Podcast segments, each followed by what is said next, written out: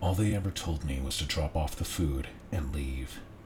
There was a slot between the fencing, and every day I would put plates of food into it. There was never anything beyond the fencing, just darkness. It was electrified too, so I couldn't touch it even if I wanted to. I knew this place was some kind of sanctuary, but I wasn't allowed to ask any questions. Maybe that made it easier, for everyone's safety, to keep it that way. Make the task as simple as possible, hard to screw that up. It took a high security clearance to get this job. Even that wasn't enough to know what was going on. I certainly wasn't expecting to become a highly paid servant, but sometimes life works in strange ways. The freight elevator I took from the cafeteria was old and slow, as if manifesting the monotony of my job as a tired, old machine on its last legs. The inside of the elevator was plastered with the rules of the facility. As if you didn't know, you only had to recite them, take a test on them, and sign a contract making you liable if you don't follow them. The large white paper was covered in large, bold red letters and read as follows 1. Do not perform any task outside of your assigned duties. 2. Do not interact with any other worker. 3. Do not ask any questions of your superiors unless pertinent to your duties. 4. Do not move beyond the fencing. 5. Do not loiter in the safety cages. All of this sounded really ominous, but the job was honestly kind of a bore. The money was so good, though, that I couldn't pass it up. The rules also mentioned other workers, but I had never encountered one. That may have been due to the fact that I worked the night shift, but who knows? I couldn't ask anyone if I ever actually saw someone. The elevator began to slow as it approached the correct floor. The dented, heavy metal doors screeched as they strained to open. The all too familiar, long, empty hallway revealed itself as the elevator opened. I rolled a small, squeaky cart over the shining, glassy, finished flooring, past three additional doors, which I assumed were other enclosures, and stepped in front of mine, E04. I sighed as I put my hand on the door handle. The cold metal sent a chilling effect through my hand. Heavy thud marked the release of the door, and a cool breeze rushed through to me as it opened. It had the distinctive feeling of being outside, which had to be artificial. I was undoubtedly indoors, having taken an elevator several floors up. It wasn't completely surprising that the enclosures would simulate the native habitat for whatever was being stored in here. As the door opened wider, I took in the fencing and the complete darkness that lay beyond it the gentle hum of the electrical components on the wall that electrified the fence, making this room potentially hazardous to the uninitiated. There was a doorway in the fencing, which was locked despite the danger. I wondered who they thought would be stopped by the padlock, but not the electricity. I moved to the feed chute, which was made out of a non conductive material and could be safely interacted with as I loaded it Food I was given was a selection of different raw meats. I snapped a set of latex gloves to my wrists as I went to handle the food. There were two buttons on the feeding chute. One was to load, the other was to deliver. This mechanism moved two ceiling doors that would ensure there was never a breach in the fence. I pushed the button that would release the opening on my side. It made a decisive thunk that echoed out into the darkness. I loaded the various meats into the chute and closed it, my job complete. Throwing my gloves into a nearby trash can, I turned back to my now empty cart. Only as I placed my hands on the handle, a loud booming noise rang out in the enclosure. It shook and vibrated the cage, the percussive nature of the sound hitting me in the chest. Then the lights went out and I was left suddenly in complete darkness. I stood there quietly, stunned and shocked at the sudden loss of power. This building had backups for everything. Losing electricity wasn't something that happened. The room remained still for a moment, the sound of my breathing the only disturbance. My skin prickled when I heard another noise, though. It came from far off at first footsteps, as if they were moving across a soft grass. I couldn't see anything, eyes barely able to adjust in the absence of any light source. They continued to get closer until I was sure they were right up against the fence. A few seconds of silence passed before the sound of bending and breaking metal took over. I just couldn't move. No idea what I was dealing with. No way to find the door. I could only hope and pray that it couldn't see me standing here in the darkness. The sound of bending metal stopped, and the footsteps came even nearer, unmistakably on the concrete flooring of my side of the enclosure. I clapped my hand to my mouth to hold in my heavy breathing. My heart raced, begging for oxygen, but I couldn't risk the breath. It wasn't until the door opened and the footsteps receded down the hallway that I took a gasp of air into my lungs. My heart was pounding out of my chest, and I took some long, deep breaths to calm its rhythm. A couple of minutes later, another booming noise, and the power returned. The hanging bulbs flickered into life revealing a scene of destruction. The fencing had been completely torn apart, padlock sheared in half. Though I didn't know for certain, I treated the fence as if it was still electrified, making my way carefully around the pieces. The exit to the enclosure was thrown wide open. The metal hinges of the door had been flexed, bent in a way that no normal person could have done. Leaning carefully, I peeked through the doorframe and down the hall. There was no sign of whatever had been walking around. However, several of the doors to the other rooms had been opened in addition to mine. A gut wrenching scream rang out from down the hall. My body shivered at the sound of it, fear and panic taking over. Then a crunching noise, as if a large bone had been broken in half, and the screaming stopped suddenly. From a room farther down the hallway, a pool of blood began to slowly run out from the doorway. The footsteps echoed back down the hallway toward me, heavy on the concrete flooring that made up this passageway. A creature appeared in the light, human in shape, but decidedly not recognizable as a person. Its skin was dark but seemed to reflect the light in a strange way. A fluid pulsed through it as it moved, as if you could see the circulatory system through a translucent layer. It breathed heavily and looked around before spotting me. I was frozen to the spot, no fight or flight, just completely locked up and shut down. I jumped when another booming noise shook the building floor, and all power went out again. The image of the creature lost to a sudden darkness that flooded the hallway. Seconds ticked by as I waited. The creature moved, but in what direction I couldn't tell, with my senses shocked by the power outage, the footsteps echoing off the walls in a way that I couldn't pinpoint where it had moved to. The booming noise came again, and the power flickered into life. It was gone, or at least out of sight. The elevator had also been called. I could see the doors open in the distance. I considered what chance I had staying on this floor with the creature lurking around, killing people it was finding. With mere seconds spent on the decision, I took off running to the elevator, past the open rooms, jumping over the pool of blood that had flowed into the middle of the hallway. I entered the elevator car and turned to the control panel. I hit the ground floor button and looked down the hallway. No one was there. I pounded on the closed door button rapidly, hoping to separate myself from this floor as quickly as possible. Relief washed over me as the large metal doors slid to a close. The freight elevator hummed lightly as it began to slowly make its descent to the lower floors. Something moving out of the corner of my eye caused me to look left like a reflex. Something solid that had been mimicking the walls of the elevator turned to face me. The creature, with its dark, semi translucent skin, shed the metal texture of the elevator car from its body like a snake's skin. I was petrified again, a cold sweat coating my skin as the creature turned toward me.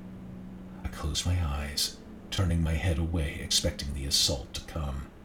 I had no defense, trapped in this closed elevator car with almost certain death just feet away. Only the blows didn't come, and after a moment of anticipating my demise, the creature began to speak. I recognize you, it said in a low, monotone voice. You, you do? I stuttered back at it, shocked that it was communicating with me.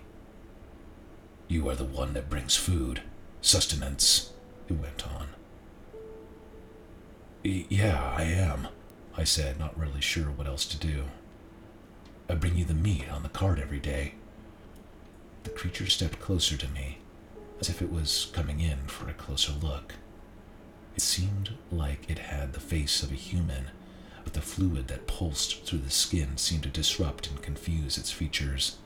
I couldn't tell if it had eyes, but assumed it was looking at me, perceiving me in whatever visual senses it had. The pictures they show me in the cage, they tell me to kill, to destroy. You look like the people in the pictures, but you bring me food.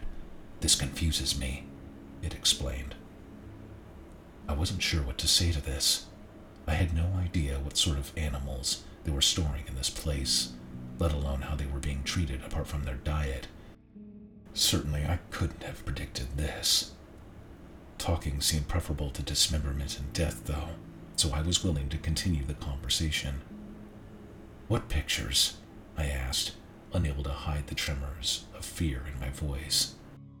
Pictures of violence, people attacking, destroying me, a warning that if I don't kill first, I will be killed.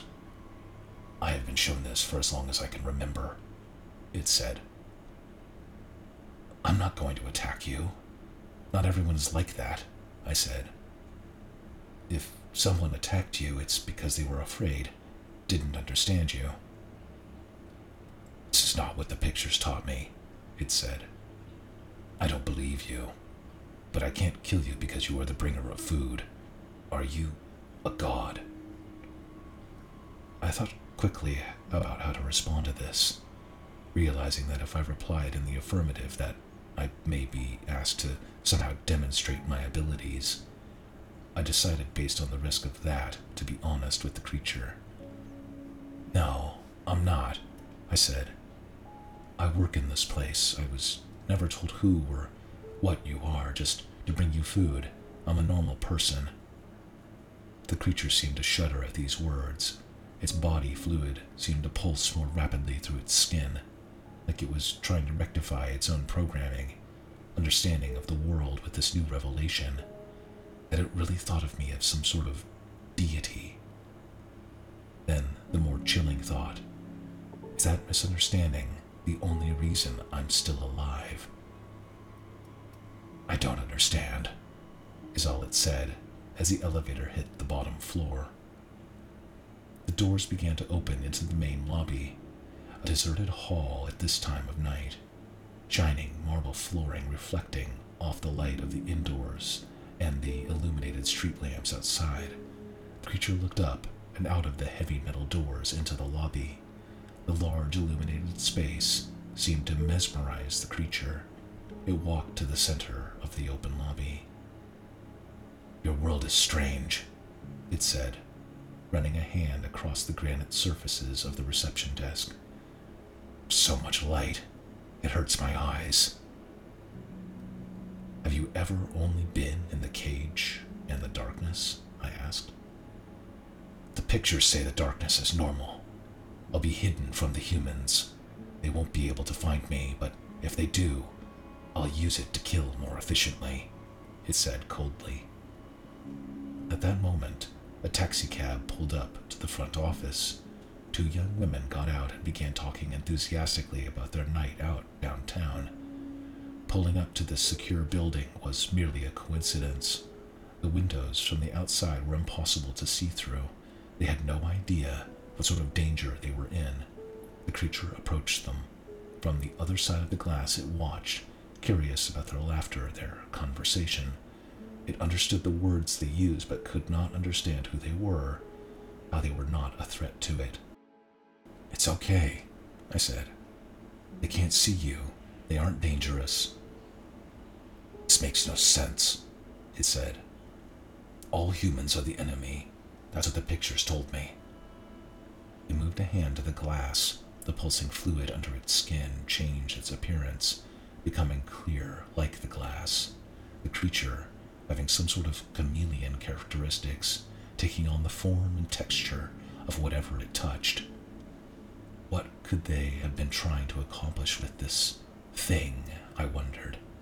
I couldn't shake the connection to the fact that this was a high security facility. My mind immediately went to the single conclusion they were training some sort of weapon. Only by some miracle, in all of the nights that I had come to feed this creature, it had noticed me as some benevolent figure. What do you think they were trying to teach you? I asked, unsure if this was a great avenue for the conversation. It turned from the glass, using its other arm to shed the glassy camouflage from it. It did this casually, as if mimicking its environment and shedding the disguise was as normal as scratching an itch. Think, it asked plainly. I was taught to survive, to preserve my being. This is my instinct, not something that is perceived or considered. It is inherent, not developed. Feature's argument was missing context, a symptom of its deeply ingrained training by the people running this place. The will to survive certainly wasn't programmed, but its fear of humans, people, certainly was. I shook my head, contemplating whether or not to challenge this thing's worldview. I had somehow survived talking to it up until this point, though. You were taught to fear and kill humans. You haven't killed me yet. And I'm wondering why. Did your pictures teach you that, or did you come to that decision? I asked.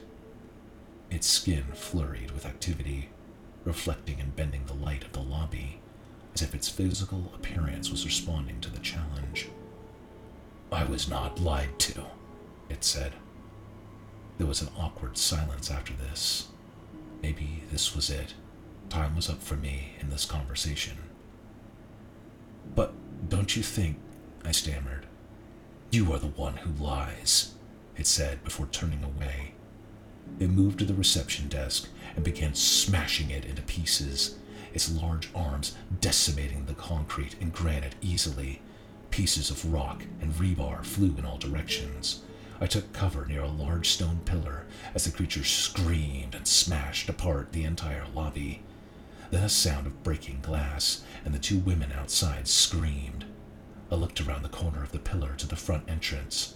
The creature stood there as the two women ran for their lives.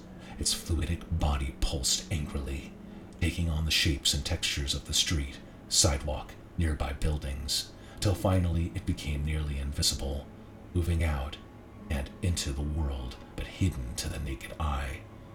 Pulling out my phone, I called my bosses. They dispatched a specialized team who took over the scene before local police even had a chance to respond. I was immediately sequestered and put under heavy questioning about what happened. Surveillance footage was played back to me showing the creature killing several of my coworkers, except when it encountered me, we walked around the building having a conversation like we were old friends the insinuation being that I had somehow assisted in coordinating its escape. I vehemently denied this, but was going to be held anyway. The unique position and contract I was in negated certain rights I would otherwise have had at a normal employer. Several hours of questioning, I was thrown into a cell, summarily exiled until they could piece together what happened. It was in those early morning hours, light peeking through the narrow windows of the cell block, that the creature returned, body camouflaged to look like the walls of the prison, its form morphed to squeeze through the bars and come right up to my bed. I scrambled backward, away from it as it approached. I've come to thank you, it said. I can't imagine for what, I replied. You've shown me that the pictures have not gone far enough. You've shown me that humans are liars, can trick me. that you are not to be trusted, it explained. I didn't lie to you, I argued. It pulsed angrily at my denial, then moved so close it was practically touching my face. I've come to free the others and explain the world they don't yet understand. We will survive. The humans won't kill us, it proclaimed. It backed up as I shook with fear at its menacing figure. Do you think they'll believe you? I asked. All they know is the darkness, and now this place is on high alert. They will, it said confidently. And once they're with me, we will destroy this place. It turned then, and before I could respond, its camouflage began masking it from view. I stood, trying to find it, but it was gone within an instant. It had become adept at blending into its new surroundings, as if it knew it as well as its cage. Broken free and spread its terrible wings, enhancing its incalculable ability to destroy. Mere hours later, I felt the shake and rumble of the building, as if it was being lifted by its very foundations. Trapped in my cell, I was left to ponder the ramifications of its escape and our conversation. Ponder while the floor sheared apart and the roof came down on top of me.